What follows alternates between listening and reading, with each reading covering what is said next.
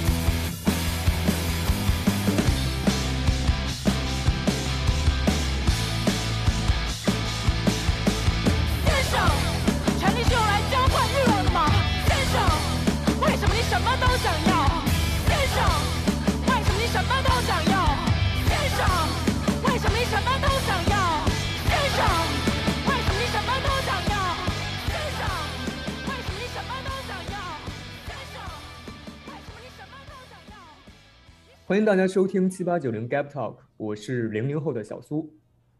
呃，欢迎大家，我是九零后 Stan。我是八零后的小宋，我是七零后的吴哥，现今由于疫情的话，大家都在家里进行办公，这种工作与私人生活界限的模糊，它的确提供了呃提供给公司上层霸凌的空间。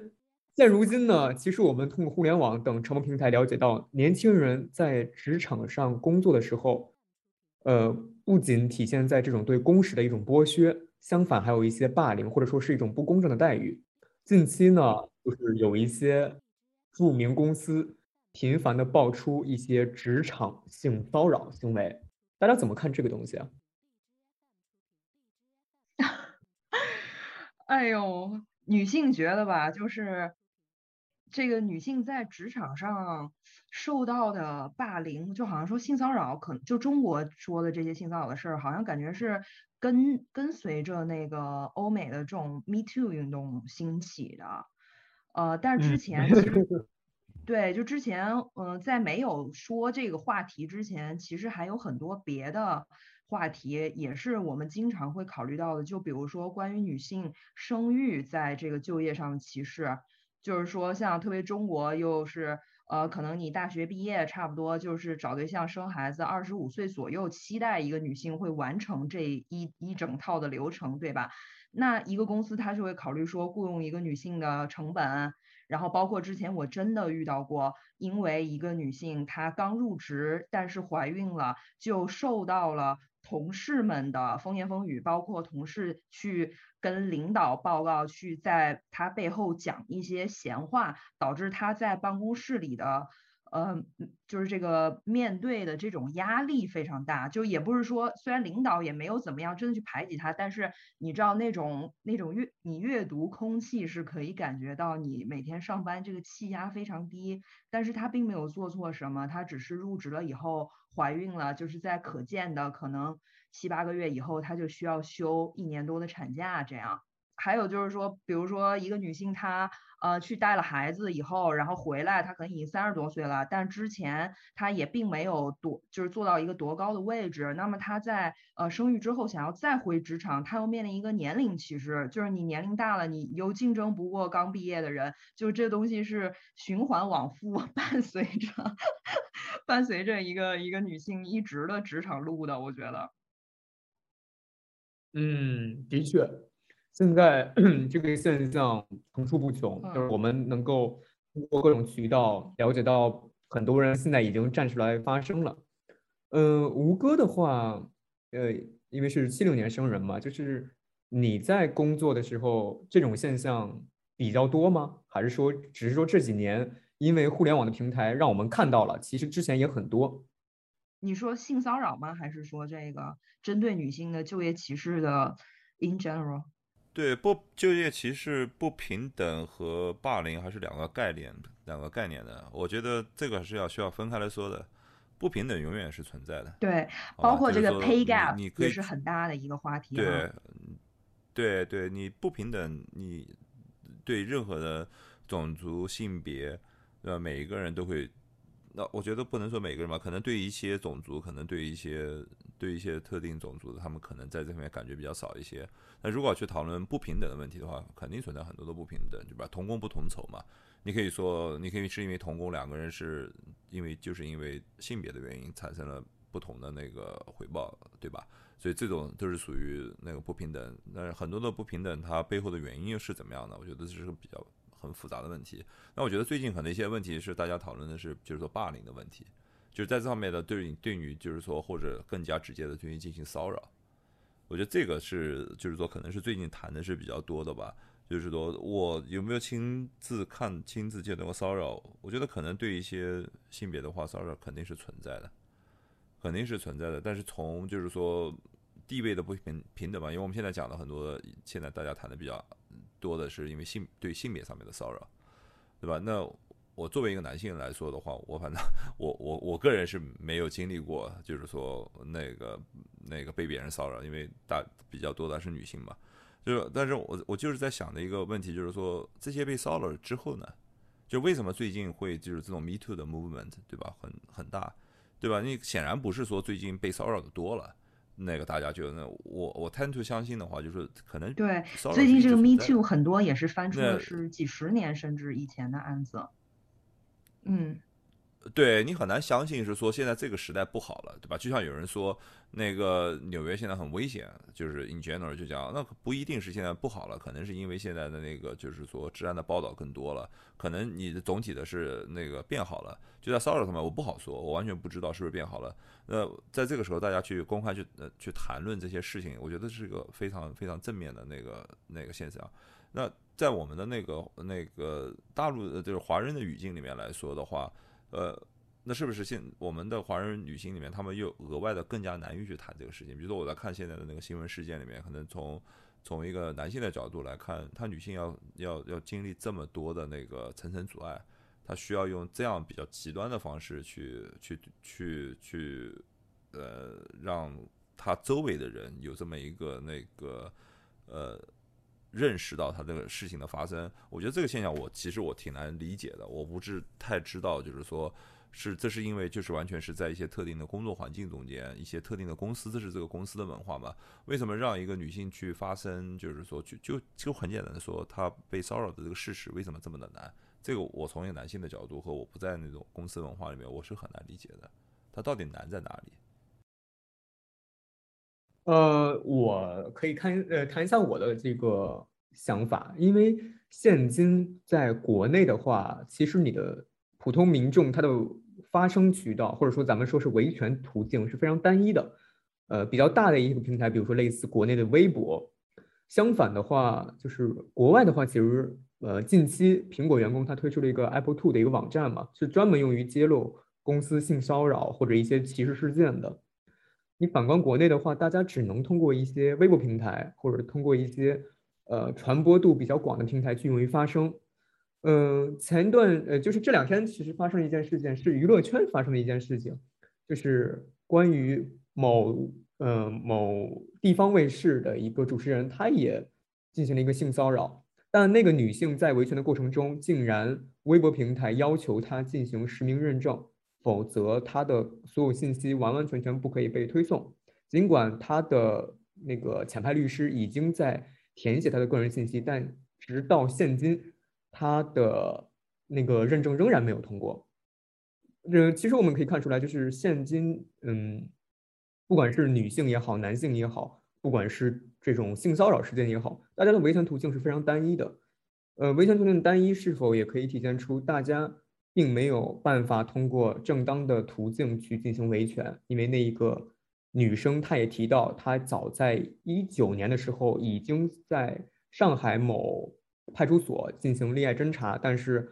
由于呃各种各种阻碍，并没有进行立案，并没有进行所谓的呃定性。我觉得你这里面就包含了很多的面向可以谈，就是其实我完全理解。就是微博需要他去，嗯，提供他的信息，否则不予推送。因为微博它只是一个发布信息的平台，它能做的就是监管你信息的真实性。就是如果他发布的这个信息不真实，他也许也会涉及到传谣啊这些受到法律的制裁。就这个我是完全可以理解的，但是。就那就到了下一个问题，就是说为什么我们现在就是觉得只能在微博上发生？虽然我个人认为在微博发生是非常效率很低的一种一种维权的方式，我认为就应该是呃警就是去报警啊什么，就特别是对于这种刑事违法犯罪，但是这这就又涉及到可能一方面是。就是说，我们的媒体或者是怎样造成了大众对于公权力的不信任，认为说，就像这个女生，其实她说的这个话非常模糊。我哪年哪年立案了，但是当时因为一些原因不予受理。你不予受理原因是什么？就是我我尽量中立的去考虑，我觉得那他可能就是在警察和当时接到报案的的情况的判断之下，他就是没有达到那个立案的标准呀。那你当时都没有达到，你现在再去想要去查一个几年前的案子，那更是难上加难。就为什么这所有的报案人都要把自己站在一个就是说公权力的对立面？然后我就是不仅我的身体和我的名誉、我的呃尊严受到了损害，我在报案的过程中，我又受到了公权力对我的第二次压榨，我又受到了第二次伤害。就这种叙事，现在在主流媒体上就是有就深得人心。我不知道是不是只是我的一种错觉，我理解的一种错觉，因为我有一个朋友，他是一个法官嘛，然后他就说，其实他在他之前是在那个呃法庭里面就是审案子的，后来呢，因为他身体不好，他就调到了后面这个信访接待处，然后他每天就接的都是这种每个人都说自己有多大冤多大冤，然后他就发现说，其实就是说中国公民。对于自怎么样去申诉自己的诉求，怎么样去呃提出自己的呃观点，这些方面是比较差的，就是他很难用一种有效的途径，用一种法律的语言，用一种嗯，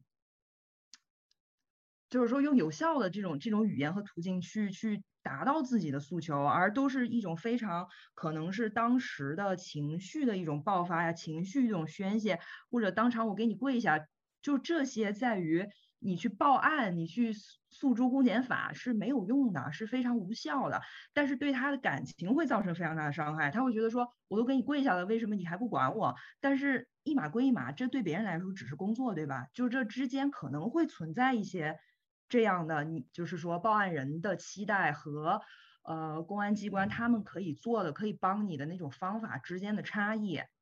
然后这就使得这种呃自媒体产就是在中间产生了一个呃可以发挥作用的一个空间，就大家好像觉得说，只要有更多的人来支持我，大家觉得我可怜，我就突然一下拥有了正义。我就我的诉求就是合法合理的，其实这不对，对吧？这个逻辑是不对的。然后另外，对，另外我想说的就是说，就咱们就就这个强奸这件事情，比如说，那我们作为一个女性，你是否知道，如果你遭遇了强奸，你要怎样保留这个证据？你怎样怎样去报警，对吧？这些东西没没有人告诉我，没有没有没有地方我可以获取这些信息，这个是否是和性教育相关联的，对吧？就是咱们就这个话题又是往后推了。嗯，没错。关于这个点的话，我说两点啊，就是这不不代表我的什么观点或者意见，其实我自己也没想明白，只是我一些观察。第一个就是呃，每次看到这个关于这种呃有一些纠纷啊，或者说是其实不仅仅是这个性骚扰案这件事情了，就是很多的一些纠纷。呃，我看到的一些材料都是微博这个长微博啊，夸夸夸给我来八张图，每张图上面两千字啊，其实我看了挺不是滋味的。就这这种事情是在微博上处理的吗？你你让微博怎么处理，对吧？我要是作为新浪的公司的话，我也挺为难的，就是我不是一个法务平台，我给你这些发布这些信息，而且。其实这些长微博里面，我发现了，首先就是这些事情的话是需要处理。我不管这个当事人他是在这个被侵害的利益被侵害，还是说他这里面有虚构的成分，嗯里面有大量的这个侵犯别人隐私。你知道，就算是对方是嫌疑人的话，他也是有隐私，你不能随便就把这些东西全都公布出来给所有人看，这不是这样子看的，对吧？就这不是显然不是一个很好的方式。那么当然。在之前或者说在现在的话，有一些这个公权力部门可能没有处理得了，通过这样获得社会舆论，获得更多的关注，然后以专案的方式获得解决的这种事情也有。我每次看到这种现象，心里挺不是滋味的，都不是这么办事儿的，对吧？这是一。第二个是刚才就是小宋说的这一点，我也深有感触，就是并不是说是我处于一个更高的一个高高在上的一个。一个一个一个一个一个一个地位去说这件事情，我总是觉得，呃，还搞明清小说里面那一套，呃，去申诉或者是维权是不对的。明清小说里面怎么申诉？在衙门面前，衙门前面跪两天两夜不吃不喝，或者在衙门前面打那个鼓，鸣冤，打几个时辰，打几个时辰，就还在搞这套东西。对吧？就是我觉得，首先就是我们法治社会坚持到今天的话，呃，呃，也就是说了，就是不是这样的方式，对吧？那并不是说你有没有冤，这跟你有没有冤情没关系，但方式不是这样子的。还有我之前也是，因为我有朋友在这个司法系统工作嘛，也是的，他就说说去这个上访，或者说是去这个维权，那么呃，这个有关部门让他去做 A、B、C，他就觉得你为难我了。我都这么冤了，你还让我去做 A、B、C，就是说让他自己提供一些材料是吧？这个意思？对呀，就是这个道理嘛。就比如说填一些表，或者提供一些材料，或者说是走一些手续，当时心里就接受不了，说我这么冤了，哎，我说给文盲，文盲都知道我冤，你还让我写 A、B、C，我写给谁看？啊，我觉得这个就是一个，就是说可能在中国社会我观察到讨论的比较少的问题，就是说这个司法的程序正义的问题。就比如说像在像在美国，你会看到辛普森案这样的案子，就是你如果在流行文化中你看到这些，你就会理解说什么叫做程序正义，什么是你觉得好像坏人受到惩罚，什么正义不会迟到，就这是两件事情，对吧？法律需要的是程序正义，让你去弄 A、B、C，它就是一套法律程序。是的，没错，而且这个是相辅相成的。正因为有了程序正义，正因为有了这些健全的程序，才可以保证呃更多普通公民他的这个维权之路。那么如果你想要维权，但是你又不配合这套程序，从某种程度上来说，我觉得你就是在破坏这套程序。那么破坏这套程序，就导致的是这套权利的崩溃。嗯最后结果就是更多像他一样的人维不了权。对，嗯没错，就都瞎闹，那都别维权，对吧？我有这么一个观点吧，我觉得就是最近社会上的一些焦点性的内容啊，还是就是偏近于比较霸凌的东西吧。就是说，霸凌的那些东西呢，从法律的角度来说的话，是比较含糊含糊的。这可能不一定是一个就是中国的问题，就是它天生就比较含糊。就比如说在西方国家里面，有一些行为你也很难用司法来界定的。就是甚至包括就是性侵犯，对吧？性骚扰，对吧？我们就不是说那种就是说很很很那种 subtle 的那种那种霸凌，对吧？那我们就说啊，或者说这个我们在加北美比较多的叫种族歧视犯罪，对你这种本来就是很很难界定的，你进入就算你是按照司法程序去找，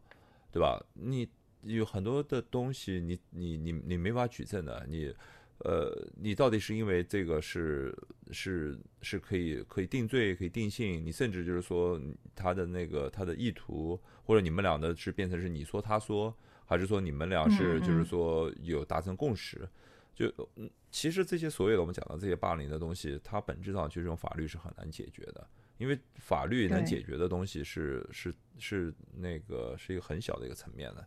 是非常而且往往是滞后的。对你也是之后你就很难。我想说的是个什么呢？嗯我在想说的就是说，我觉得我们每个人在成长的过程中间都会碰到，就是或多或少会碰到这种处境，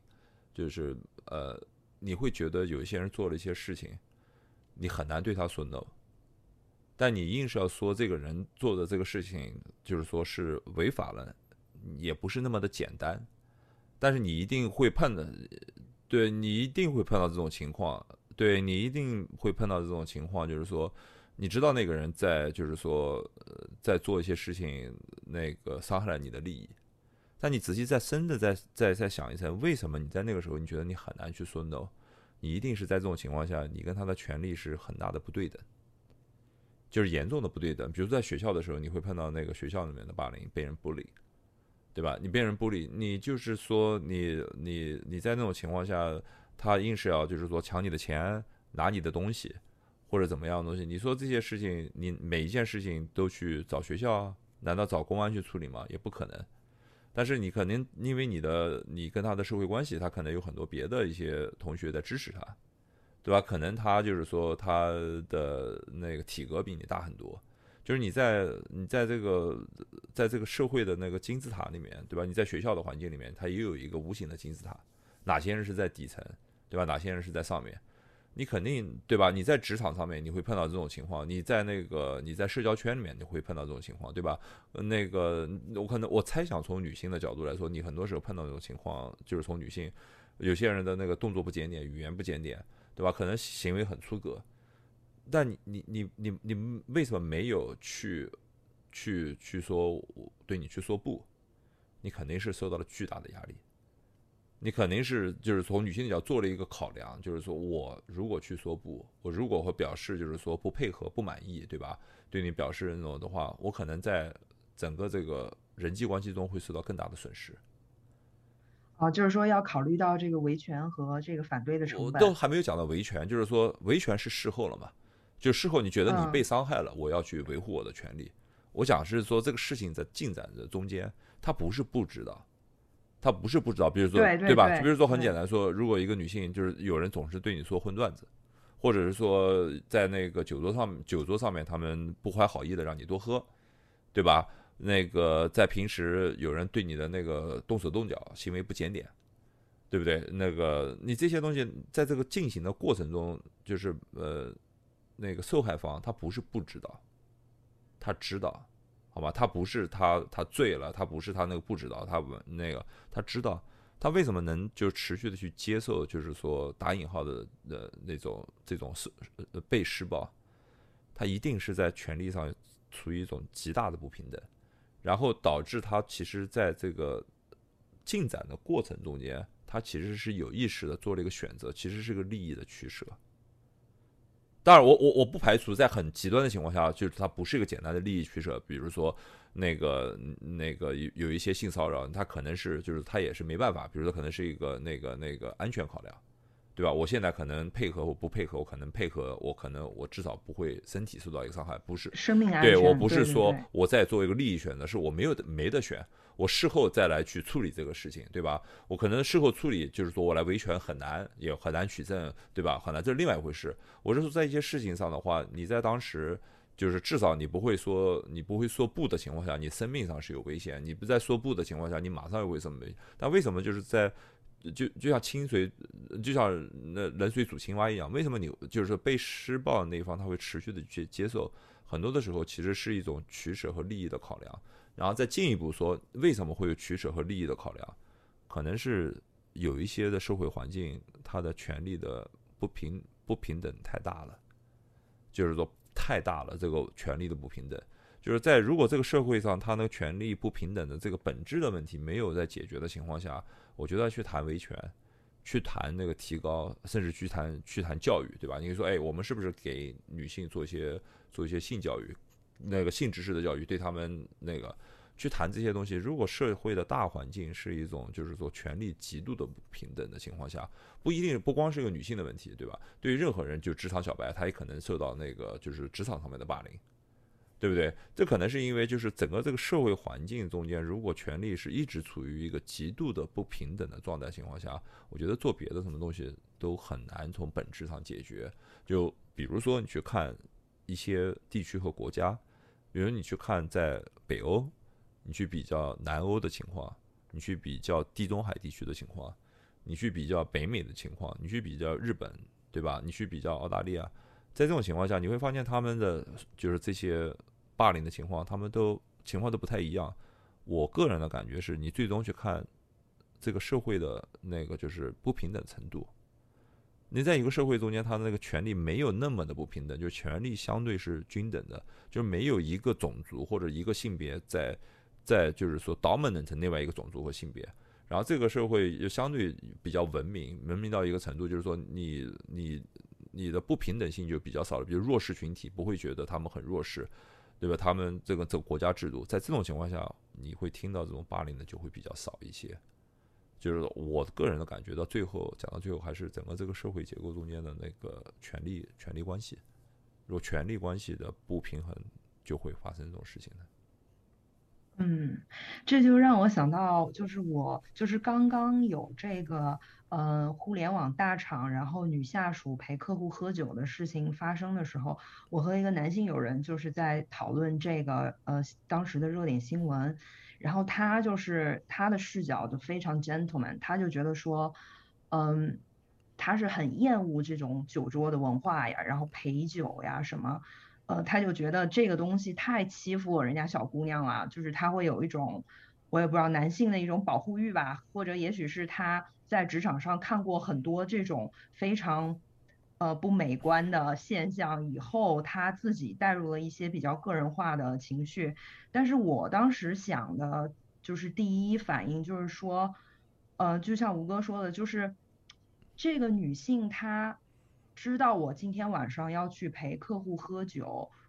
的这个活动是什么意思？她作为一个成年女性，她不知道吗？知道。就是也许后面会有怎样的风险，她不知道吗？为什么还会造成这样的结果？对吧？他为什么还会再去？他为什么？这是最关键的。对他为什么会对吧？就像现在那个大厂的那个、嗯那个嗯那案案例一样的话，现在 boss 他知道去去对吧？一个已婚女性，她知道去参加就是这样的这样的呃出差，会去被嗯被安排到这样的位置，他后面可能发生情况，他大概心里是会有数的。他为什么他为什么还会再继续去做？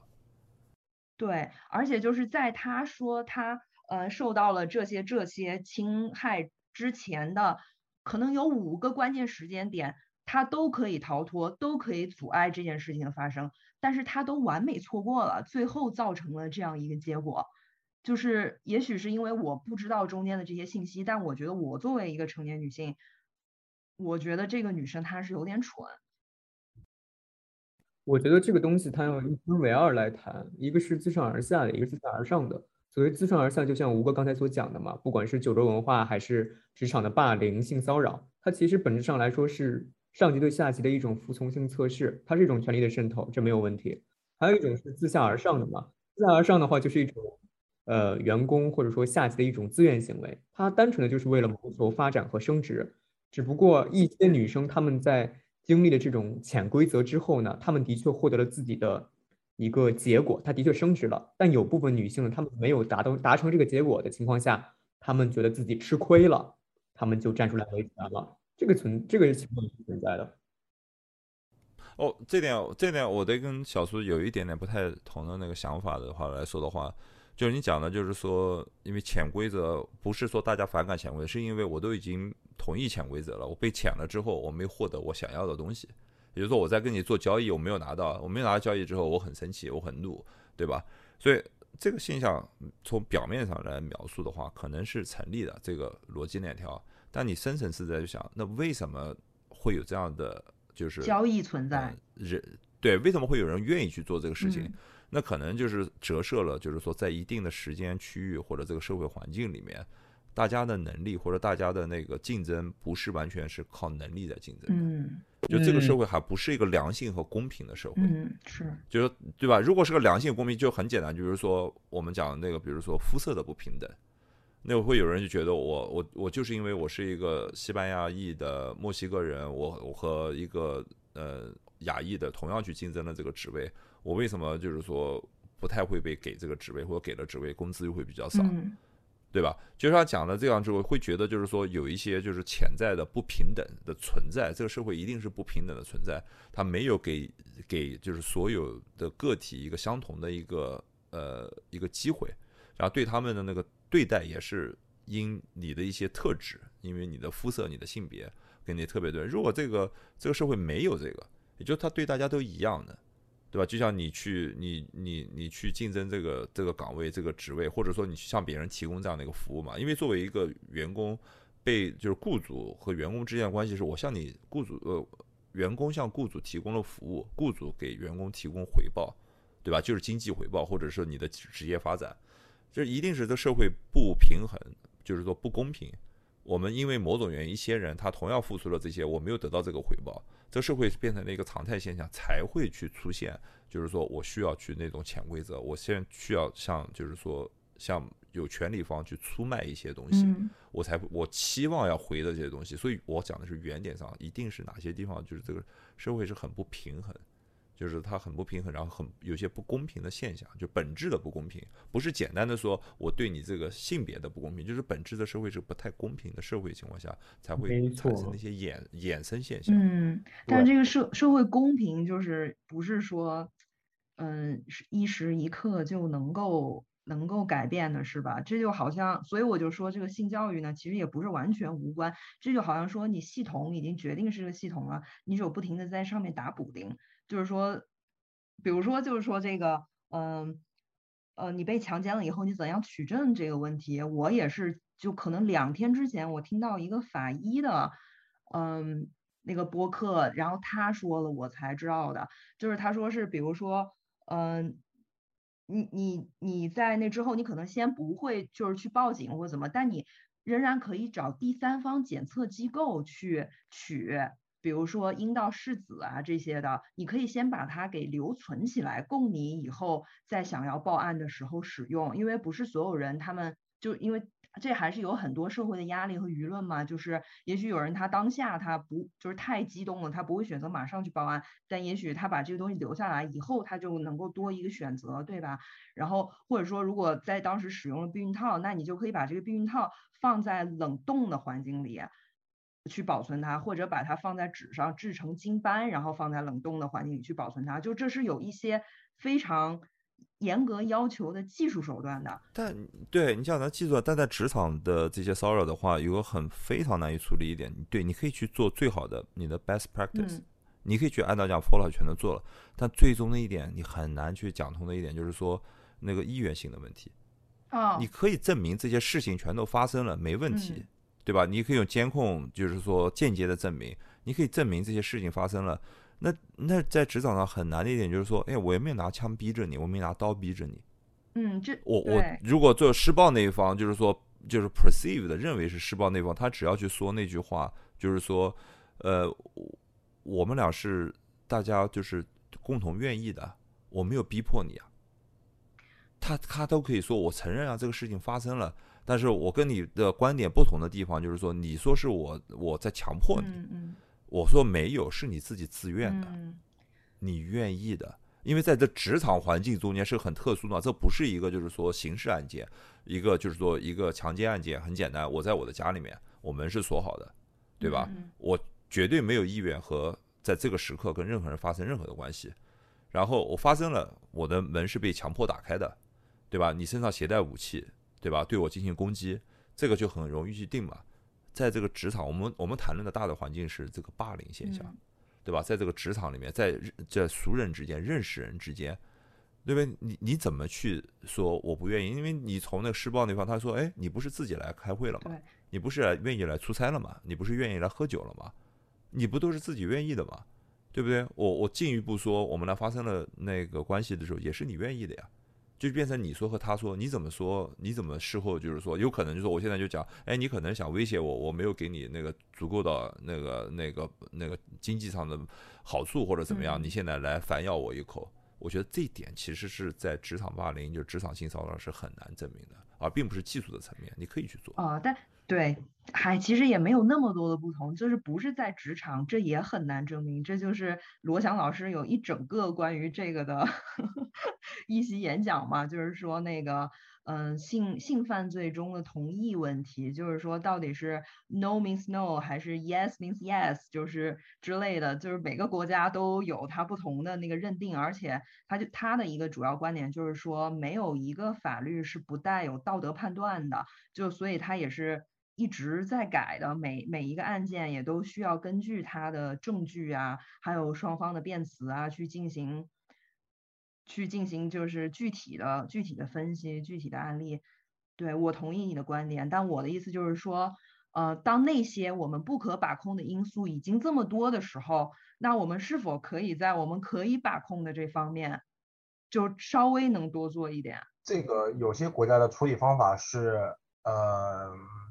就是呃，通过一些更过分的要求，就是直接杜绝这种情况的发生。比如说，呃，可能领导邀请下属去陪酒这件事情，整个不管是男还是女，就不可以不可以被发生。就是你可以去辩解说啊，有些正常的场合跟客户喝酒啊，或者说是在饭桌上谈一些事情，我让一些下属出席。可能有一些国家，或者说是有一些，甚至是有些组织，直接是明确规定就不可以，我不管你是什么理由，因为这样可能会导致有些结果说不清楚，就是直接不不可以。再比如说，我之前看到的，就是说这个日本的社会对于这个出轨，就是婚内出轨的事件的认定，那么其实婚内出轨也很难说清楚，对吧？就是你怎么知道这两个人什么关系呢？有的人说啊，就是谈一谈心，那那你怎么界定呢？就是这个的事件的原点就是福原爱那件事情，福原爱那个婚呃婚内出轨嘛，对我才知道说日本整个社会，甚至是这个社会的认知已经影响到法律的判断，就是什么，就是已婚男女或者说已婚女性跟其他男性，或者是已婚男性跟其他女性，你在公众场合被人看到就可以作为你出轨的证据，我不管你去干嘛，你可以说我们俩去看电影，我们俩去玩电玩。玩跳舞机，我不管，但是这就可以作为证据，你不该有这种情况出现，在你的配偶不知情的情况下，嗯，哦，那我觉得这个就是说，在一些所谓就是比较人讲强调人权呀、民主啊、自由的国家来说，这个很没有道理，这个法律。但是我觉得放在东亚这种儒家文化，然后父权社会什么的。也也不是不能理解，但我觉得，嗯，他他这不是就是从法律层面上更加去压抑女性？对，哦，但他这个是是针对女性，还是说男女都是一样的？就好像说像强奸罪，现在就是只能男性犯，哦、对对对，嗯、我觉得这个是不对的。它不光是真压抑女性了，他是压抑，他是把整个已婚群体给压抑压抑已婚群体，没错。对，因为可能因为的确是婚内出轨在日本是很大的社会问题，有一再加上日本的整个的这个民族的道德观，导致他们对这种事情容忍度很低，但实际上发生率还挺高。嗯，可是我觉得像在那种有就是说，呃，宗教信仰传统的国家，就是应该容忍率更低啊。就比如说像意大利啊这些，他们拍过很多这种伦理片，都是关于什么出轨啊。但是人家好像也没我有这曾经啊。以为这个宗教信仰的约束力很高，但是后来我又发现了，宗教信嗯仰也不可以脱离开民族说和它的文化背景，每个也不一样。就比如嗯说啊，我以前一直认为，你想想看，最严格的天主教国家是哪些国家？拉美啊，不用说了嘛，对吧？绝对的天主教国家，嗯天主教教会甚至能控制国一个国家政治经济的很多方面。但是你会看他们的很多社会的嗯生活的侧面啊，好像也不是很严格。那么所以说，就是还是跟当地风土人情有关，可能。当然，宗教会给他的给他的社会形态赋予一些特性，但是也并不是绝对绝对的。嗯，我呃，吴哥，你对 我没有方面 有什么要补充的吗？对，呃，不要不要不要把把这种不要把这种法律加在我头上就好了，好惨有这种法律。但我我就是想说的是，嗯，作为我的角度来说的话，可能对每一个年代的人，大家都应该去想一下，如果我们自己处在一个就是弱势群体里面，我们能做什么？就是说，或者因为我们并不是，至少我们在谈的这些人，并不是通常意义上的可潜在的施暴方嘛。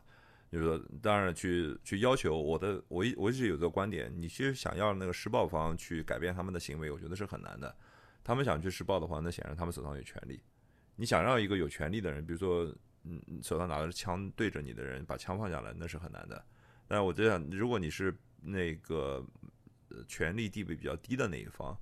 在任何时候我们都有可能碰到这种情况，就是说，不管你现在在社会中的相对权权力有多高，你都会碰到在一些情况下你会处于低的那方。我们能做什么？就怎么自己能够就是说摆脱这种情况，还是说在一些情况下是完全不可能是无解的？哎，我关于这个弱势和强势群体啊，我我谈另外一个话题，就是稍微扯开一点点，但是还是跟这个相关的，就是有些国家的立法就直接就是明确说了偏袒弱弱势群体，就是它的法律的制定明显是不公平的，它是有嗯意识的在偏袒弱势群体。比如说，对女性说是强奸就是强奸，我不管你男性说什么，因为在我们国家啊，就是自古奸出富人口是吧？这这这我我不知道，我文化水平比较低，我听不懂。嗯不是我就说啊，就比如说啊，在某呃来，我们现在全是假设的，我们不是说那个现实的生活啊，我们说在某一个国家，男女的这个地位长期不平等，女性地位极其低下，这是在历史上造成的。那么作为一个新的政府，他立了这么一条法律，就是关于这个性性骚扰和强奸这方面的，女性说是就是，我不管你男人说什么，因为这个明显是在偏袒。那我觉得，我觉得结果结果是这个国家的这个利维坦会被这个国家男性给推翻的。你已经说了，这个国家是男女极为不平等的，你你整成上来一个政府，你说你要弄这么一个法律，那结果就是这个政府会被但是我觉得，我觉得这个并不一定会这么讲，因为我觉得美国正在经历这件事情，他们传统的强势群体就在被打压，就不知道这个政府怎么搞出来的。But anyway，他们是在打压，但是实际实际上，我觉得我并不看好他们的强势群传统的强势群体会去推翻这个政府，嗯但是这个里面会造成极大的社会冲突，但是不会是以这个，那我我我是很我是很好奇之后会变成什么样子。对，就其实是这种情况是存在的，比如说就是社会巨大的变革嘛，对吧？嗯这个社会原来是由宗教控制的，宗教就是就是这么说的，那么这个突然就变成了一个去宗教化，那么他们就是一个新式的政府，新式政府说，那我们就要偏袒这个曾经的弱势群体女性。哎，你这个我就有一个很棒的例子，就是印度呀，就是他们之前就是印度教的这个种姓制度哎，分四等，然后除了这四等之外还有贱民，然后现在就是说那个新的政府就是说我们把这个种姓制完全全部打倒们现在是一个对民主国家了，但是它造成的是什么呢？就而且他们就是为了就是这个第四等级应该来说就是呃弱势群体了，然后政府就为了帮助这弱势群群体呢，就给这第四等级了很多优惠的政策，比哎如说他们在就业上一定要占多少的比例，哎在这个呃升学率上一定要占多少的比例，就是有硬性的指标是给到他们的，这就是对他们非常大的政策的倾斜。然后导致的问题就是说，因为第一、第二等他们本来就是比较高等级的，嗯然后他们在这个新政下其实是既没有失去也没有获得的，嗯但是第三等级他们就变成了好的也没有，然后新政补给他们的东西他们也没有，啊所以有很多第三等级的人就开始利用规则把自己注册成是第四等级，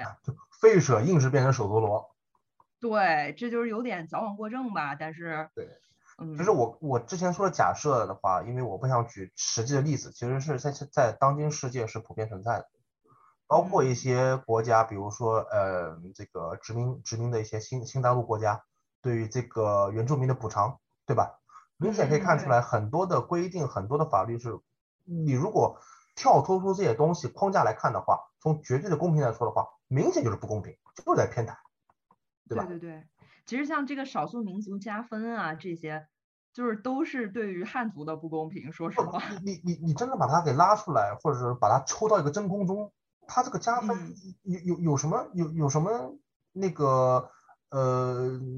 就怎么样去给它那个呃赋予一个正确性呢？那么你可能会说对对对，呃，少数民族地区可能因为当地的这个经济问题啊，呃，发展发展呃，就是整个社会发展不是很好，呃，导致那个教育资源不是很好，这不是废话吗？大量的汉族地区教育资源差的差的要死，多了去了，嗯，那他们怎么没没给加个分，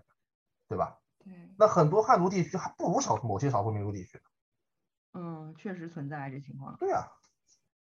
所以就是我意思就是说，呃，如果像你刚刚说的那种情况的话，那可能就是因为人性是相通的，是不会变的。就是不管你是弱势群体还是强势群体，你你还是人，对吧？所以还是会出现的，就是你有规则，我就可以利用。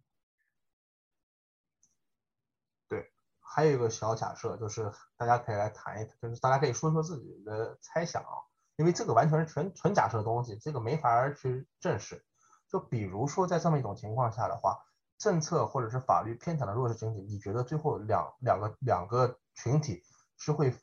慢慢的磨合到一个平衡状态，还是说弱势群体会利用这个制度，利用这个法律条款来对强势群体进行报复？我觉得可能这两种都比较极端，都不太会发现，但是可或者说可能是在这两种之间来回摇摆吧。是吧？嗯我我我我就是随便问问，因为我我在觉得这比比较有意思，想着玩儿，就是嗯我我也我也嗯没个没个答案。对呃，在中国，政策呢就是讲大局，不管是反九九六工时的法律法规这两天刚刚颁布，还是性骚扰行为的曝光，它本质上呢还是想要维系就是受害者的利益，维系员工的利益，这些对呃企业工人他们利益的维护，其实本质上是反过来推动三孩生育政策的一个。呃，一一一个一个推进，因为在三孩政策的第配套设施的第二十条规定，就是我们要推动放学时间与父母下班时间衔接。这个，呃，紧接着就是前就是这两天那个最高法已经明确规定足球是违法行为，所以我认为政策在中国就是讲大局，咱们不能把一些事件给孤立的来看。整体上来说，它还是想要推动社会继续稳定的发展。三孩政策其实也是为了解决我们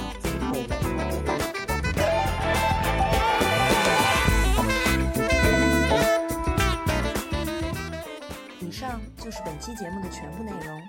非常感谢你的收听与陪伴，我是小宋。如果你喜欢我们的节目或是我本人的话，欢迎你通过以下平台订阅和关注我们，每周一第一时间获取节目信息。请移步微信、荔枝、小宇宙和苹果播客，搜索节目名称“七八九零 Gap Talk，G A P T A L K。好，那我们下期再会。